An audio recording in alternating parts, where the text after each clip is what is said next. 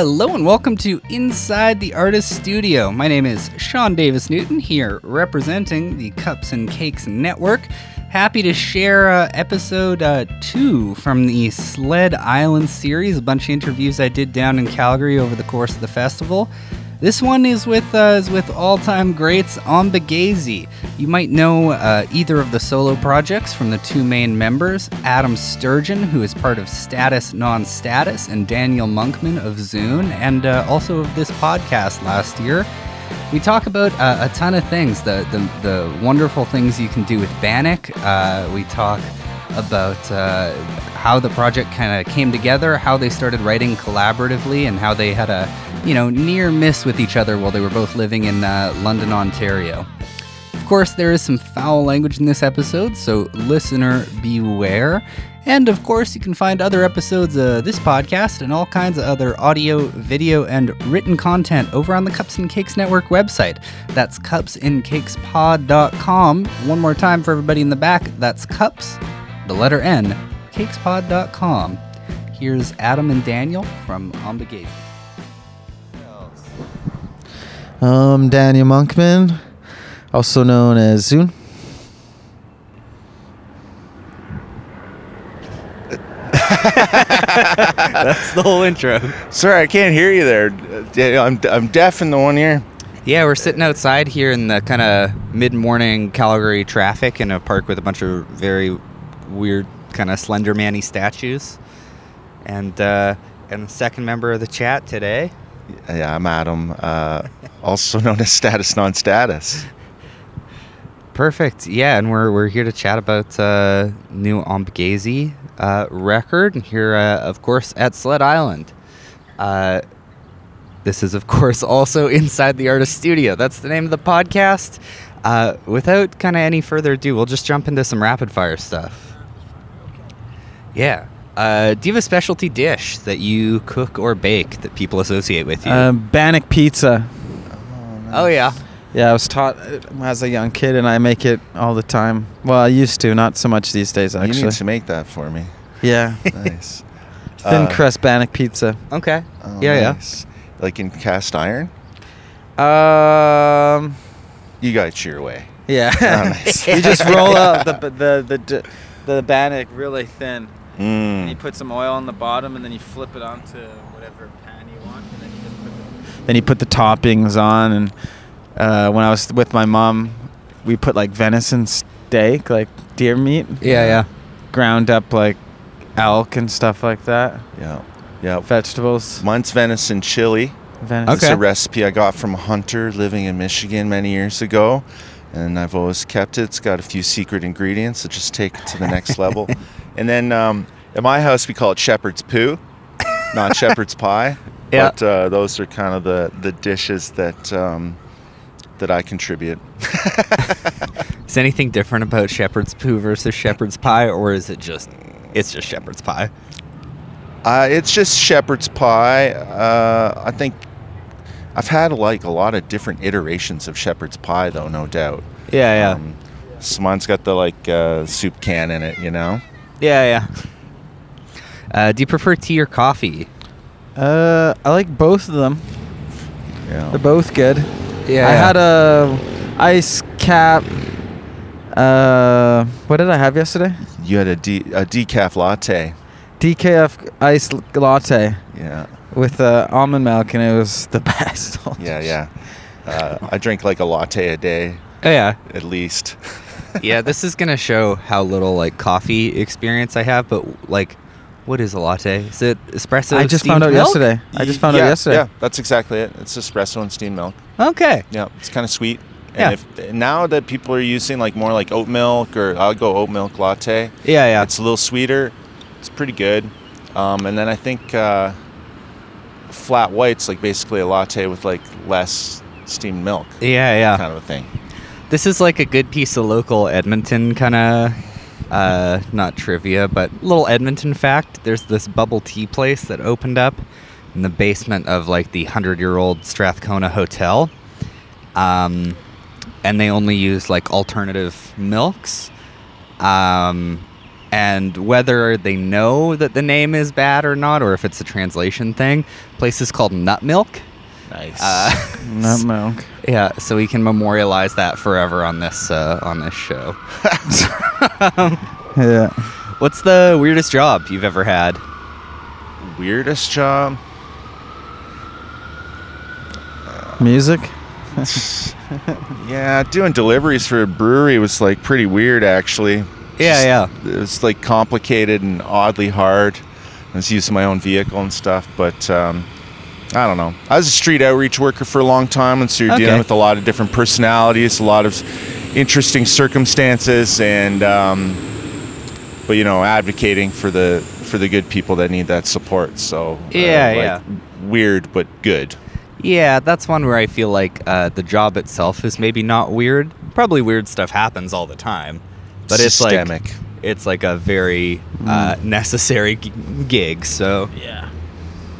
But uh, what about yourself, Daniel? Um, the weirdest job I had, uh, I would say about like ten years ago. Uh, when I got got out of music, I was trying all types of jobs out, Yeah, yeah. and I started. Uh, my friend Travis, who passed on in 2020, his mom Bonnie, who also passed away in 2020. Um, she was the head worker at the NDP office in Winnipeg. oh, okay. So she was like, Daniel, come canvass for the federal election. Um, you'll work with this. Uh, I can't remember who the person was, but I did really well. Uh, all I did was just smile, though.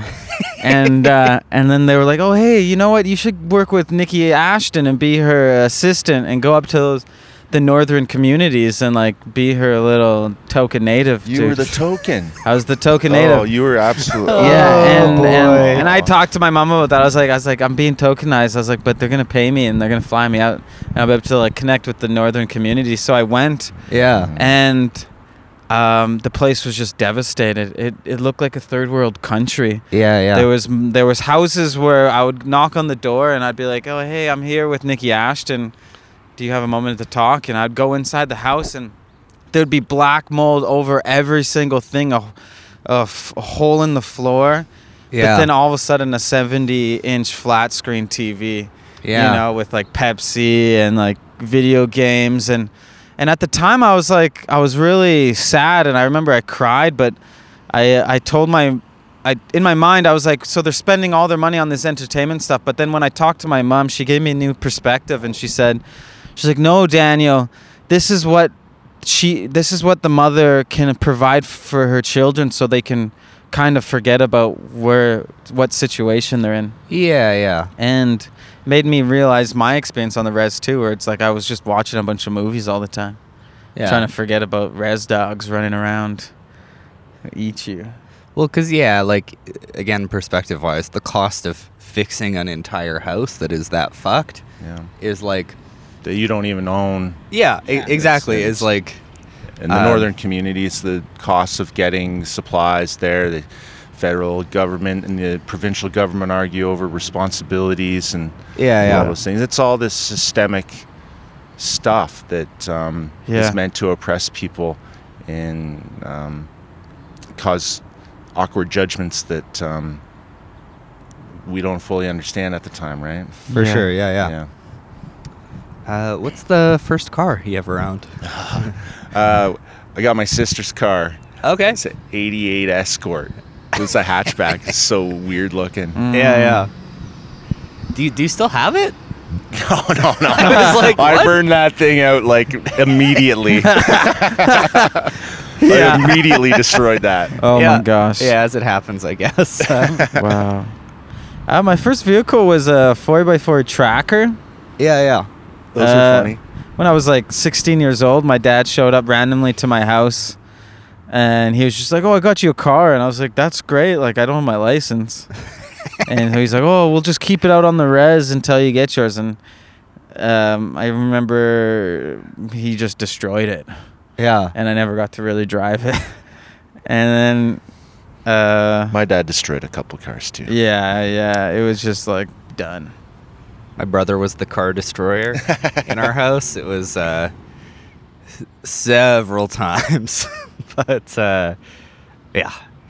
Uh, let's see. Okay, if you could uh, book yourself on a bill uh, and choose either a, a headlining band to play with or an opener to play before you guys, uh, what's uh, what kind of band would you pick to play with? You want me to go? Um, I guess I'd probably like start with Eric's Trip.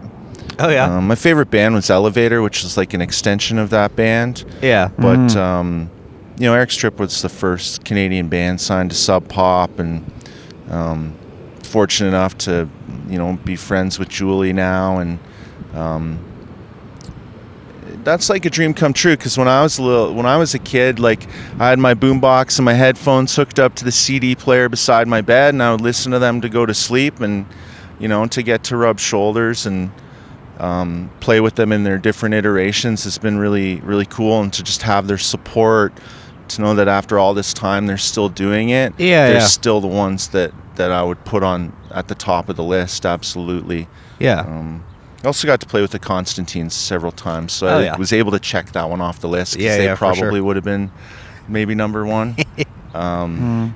and then opening, you know, for me it was always the band Construction and Destruction. My friend Coco, Okay. and uh, last night I got to see her drum with Julie. Oh, cool. So Nice. Uh, cool. I think it's all square.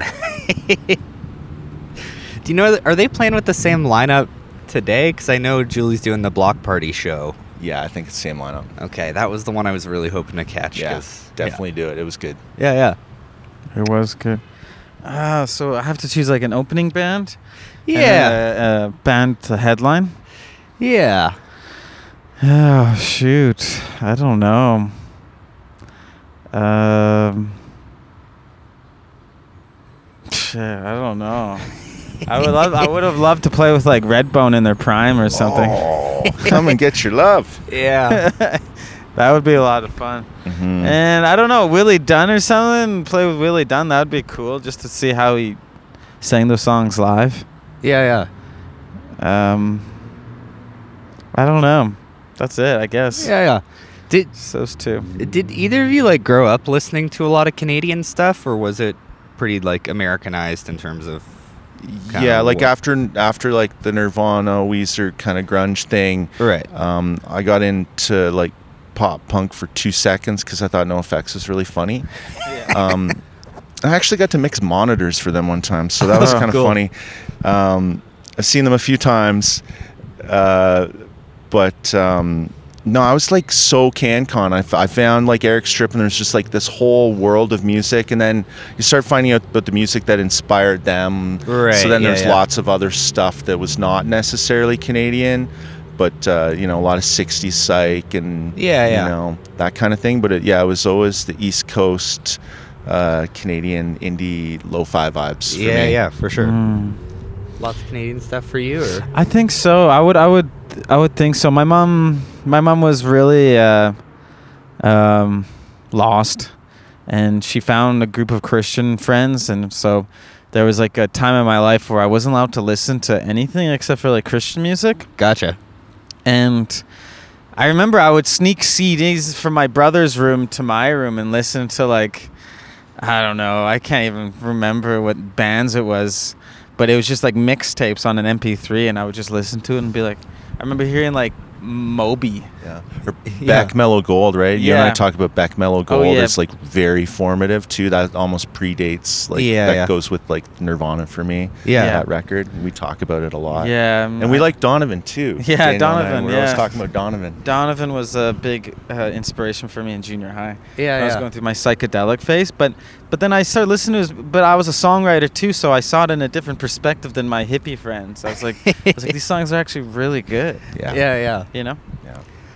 Yeah, I, there's exactly one Donovan record I know. Can't even remember the name of it. It's like 67 or 68, somewhere in there. But oh, Sunshine Superman. That's the one. probably. Yep. Yellow Season of the Yellow. Witch, Barabajagal. Cosmic Wheel. Where are we going? Ferris wheel. HMS. Uh, these are all the greatest uh, titles. Wear Your Love Like Heaven. Yeah, that's a Uh, beautiful Shall I continue? yeah, Atlantis.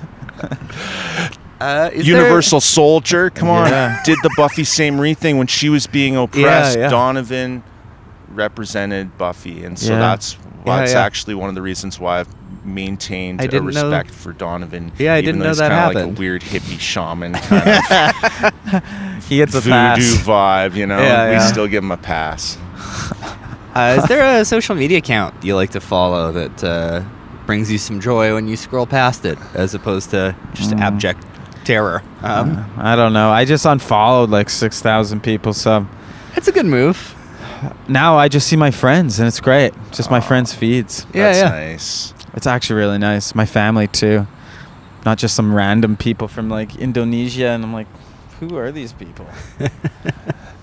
I'll watch like uh, the algorithm just changes. You know, for me, it just yeah, like yeah. kind of morphs all the time. Um, I got a few accounts, but uh, like I love all the like indigenous beadwork stuff, and Yeah, yeah. and and just like a lot of the indigenous artists.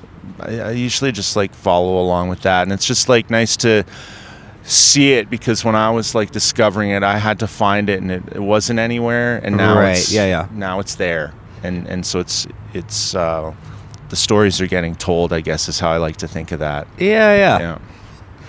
Do you prefer sports, board games, or video games? I'm back in. I'm back into hockey. I've been watching hockey since uh, oh yeah. Montreal got young Cole Caufield there.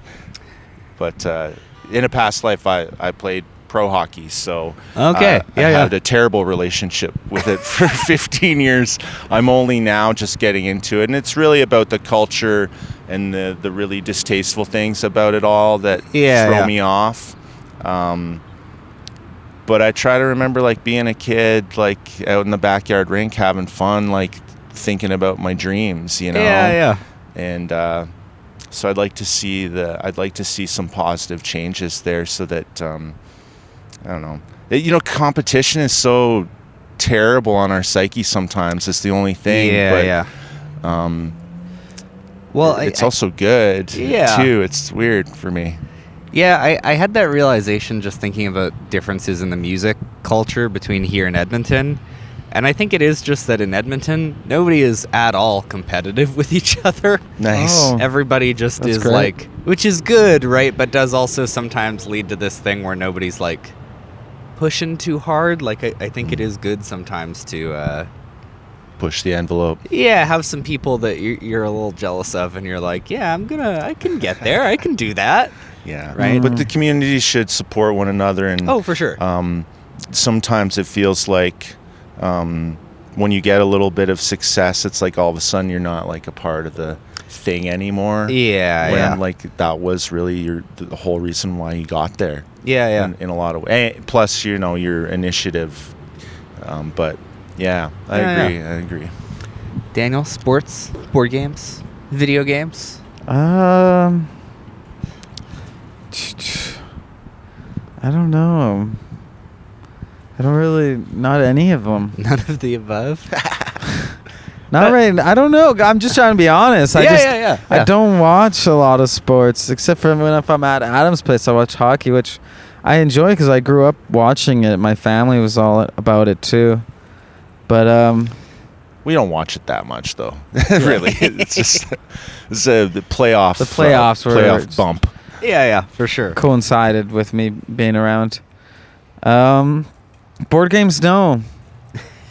I don't know. I just I do the life thing, and that's pretty Yeah, yeah. pretty hard. yeah, yeah. We'll go with that. It's a hard game.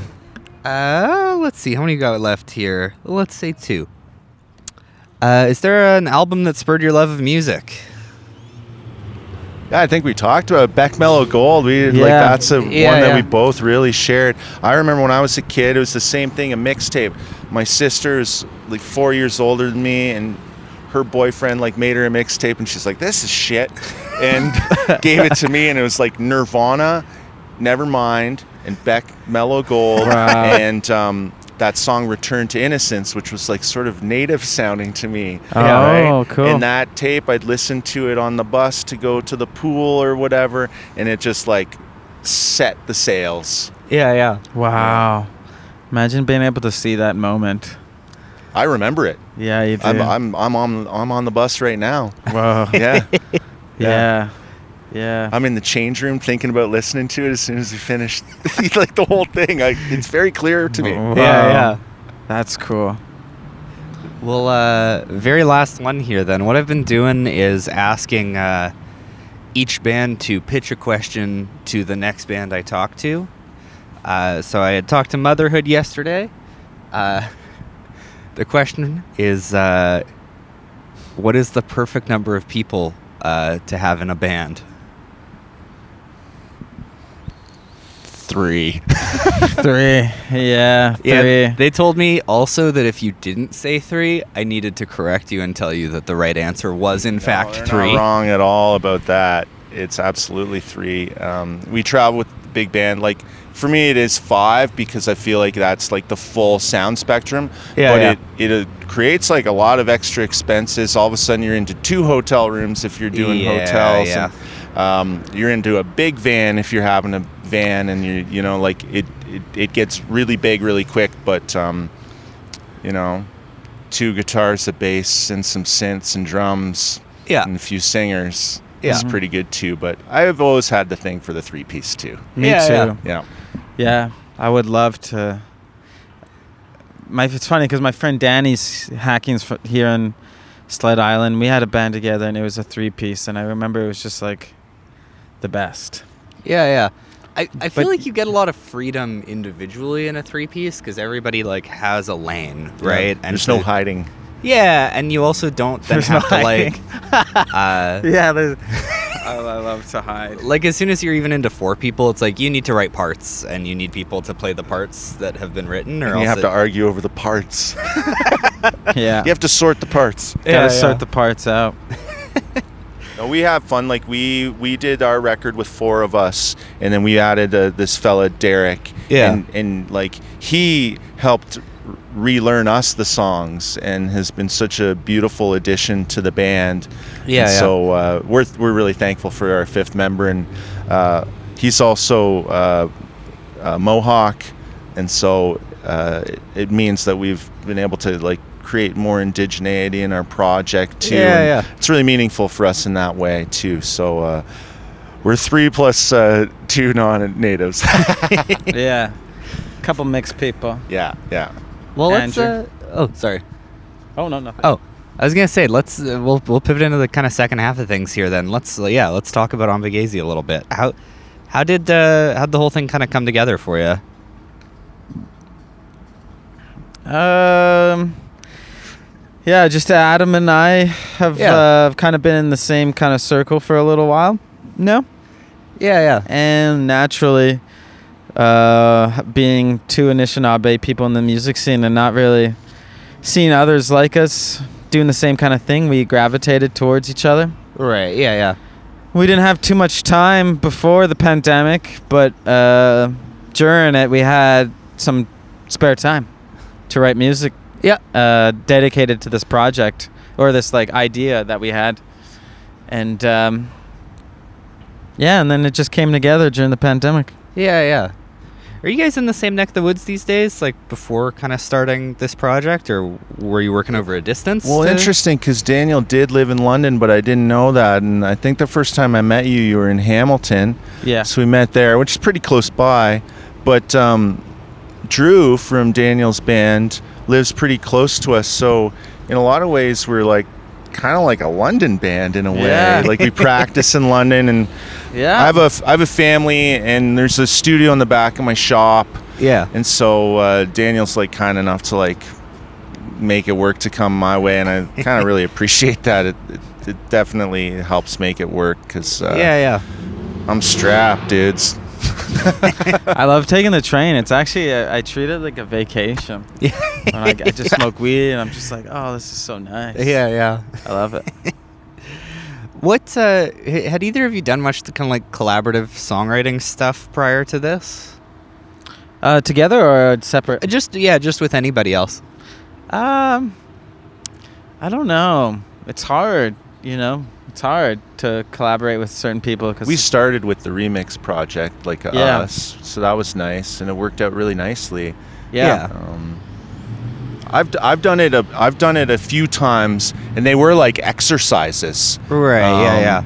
because yeah, status has always been like very of ourselves, Right. and um, but like we got to do a thing with John McKeel one time when we backed Mm. up my buddy Innes one time, and uh, yeah, we we kind of treated those as these collaborative exercises. Like my instincts tell me to say like no, we haven't actually done that. Yeah. But but in many ways we we have, but they were like challenges we put upon ourselves to like either step outside of our mold and or to like bring ourselves to someone else's music. Yeah, yeah. So uh yeah, the collaborative process is like somewhat of a spectrum, I think. For sure. Yeah, yeah. You know, How, how, how did things kind of go down then for this record specifically? Like, I guess, uh, uh, how complete were the ideas that you were bringing to each other to kind of work on together? not too complete. Um, we did work on some songs and and uh, like do some writing, and they were cool. Uh, just getting ready and getting the feelings like, oh, cool, this could be neat. Um, but when we got to the studio, we kind of like changed course and let go of some of the more developed things and stepped into the sketches. I think a little bit more. Right. Yeah. Where did you Where did you guys end up recording all this stuff? Um, Bathhouse Studio in Bath. Okay. Kind of near Kingston. Yeah. Yeah. hmm Uh, it's, a tragically hip studio. Yeah. Yeah, it's a Oh. Tragically Hip Studio. Yeah. okay. Yeah. How did that kind of come about? Um, Daniel and I started realizing that um, uh, Kevin Kevin Drew from Broken Social Scene was like in our support network mutually, Yeah. Yeah. and uh, so uh, Daniel was like, maybe you just give him a call and see if see what's up. And I did, and- and he offered us his studio time. He's like, I got the studio booked. You guys take it, and he fucking gave it to us. you know, Yeah, and he's yeah. like, I want to be there, and we're like, great, let's do it. And um, yeah, he really uh, got us like uh, finding ourselves in the moment. Like, really changed the way that we. Like I've changed the way that I write songs now in a lot of ways, even though it's like kind of the same thing in the end where it, the songs like my personal songs get developed yeah. uh, I take a lot more. Um, I, I do a lot more in the moment stuff. Right. Right. Yeah. And that's what he was good for. I don't know if it's just. Uh, I don't know if it's just that I got really old at some point or my hearing got really uh, dicey. Every time a fucking fire truck goes by, it's like I feel like I actually need to like No, me too. plug my ears a little bit. It's actually pretty intense sometimes.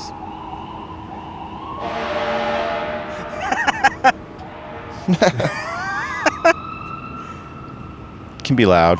Yeah, it's just watching it sit there in traffic, and it's just like y- there's just nothing you can do to get through.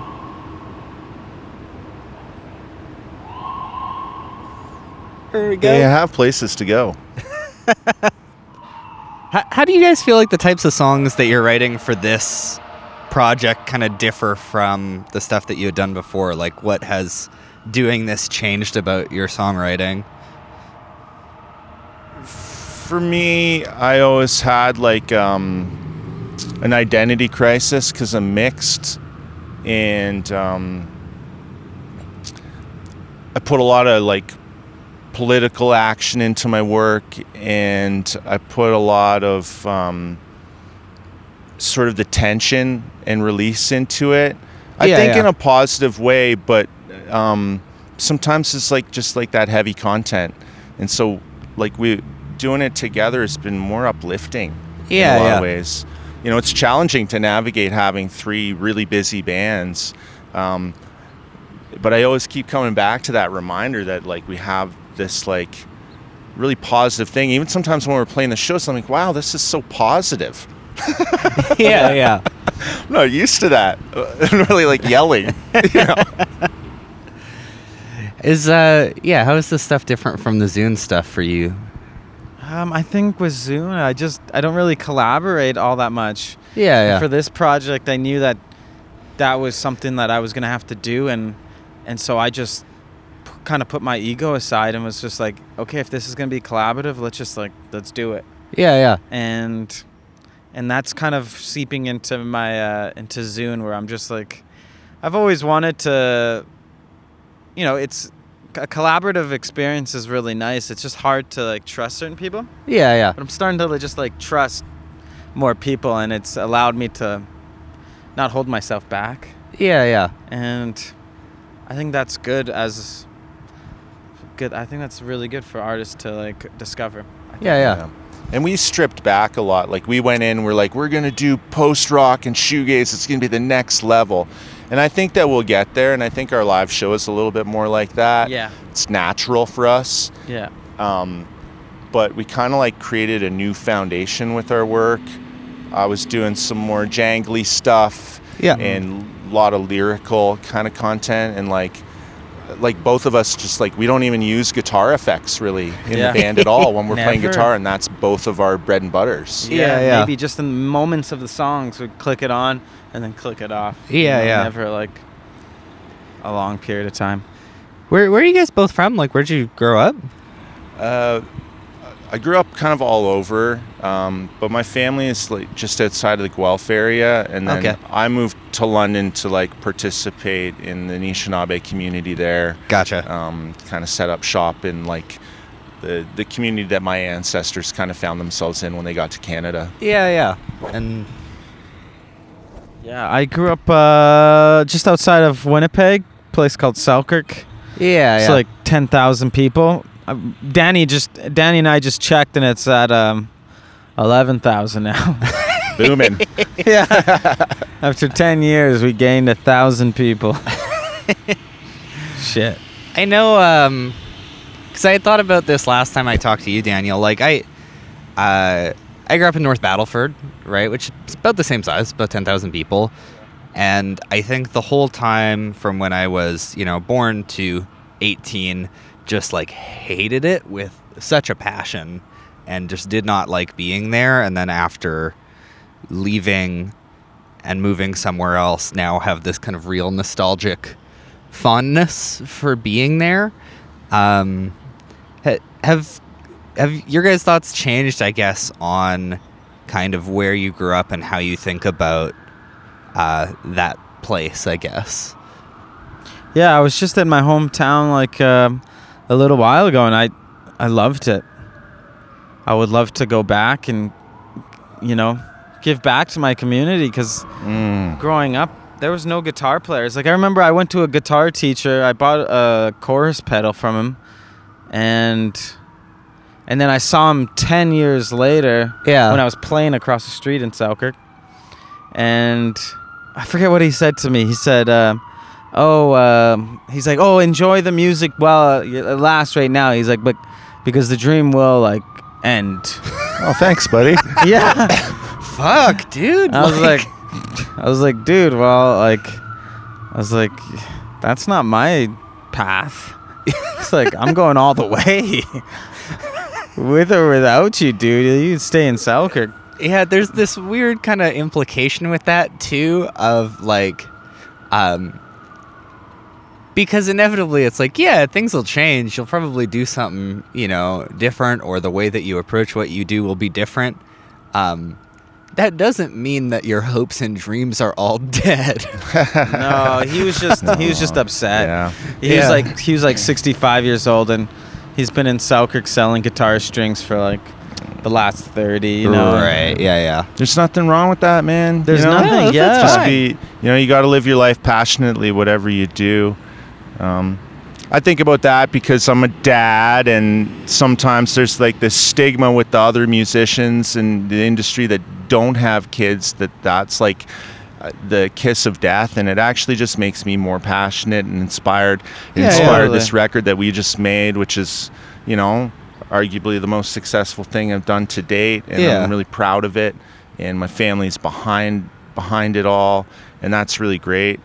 Um, something interesting about growing up in a small town though is just that there are things about being from there that make you um, like other people that are from there. So every once in a while i'll run into someone from the old town and there's just like certain unspoken things. You weren't even necessarily the best of friends, but now you just have so much in common that you like are actually very good friends. Yeah, and I have a couple people like that in my life uh, from the small town, and I think about raising my kids in a city and how my parents decided to move to a smaller place so that we could have more freedoms. Yeah, I yeah. think, Yeah. or just like, yeah, room to move around. I guess you know, without their thumbs being on us to Yeah, watch yeah. over us, and you know, we're having a different experience with our son because our city's not safe, and um,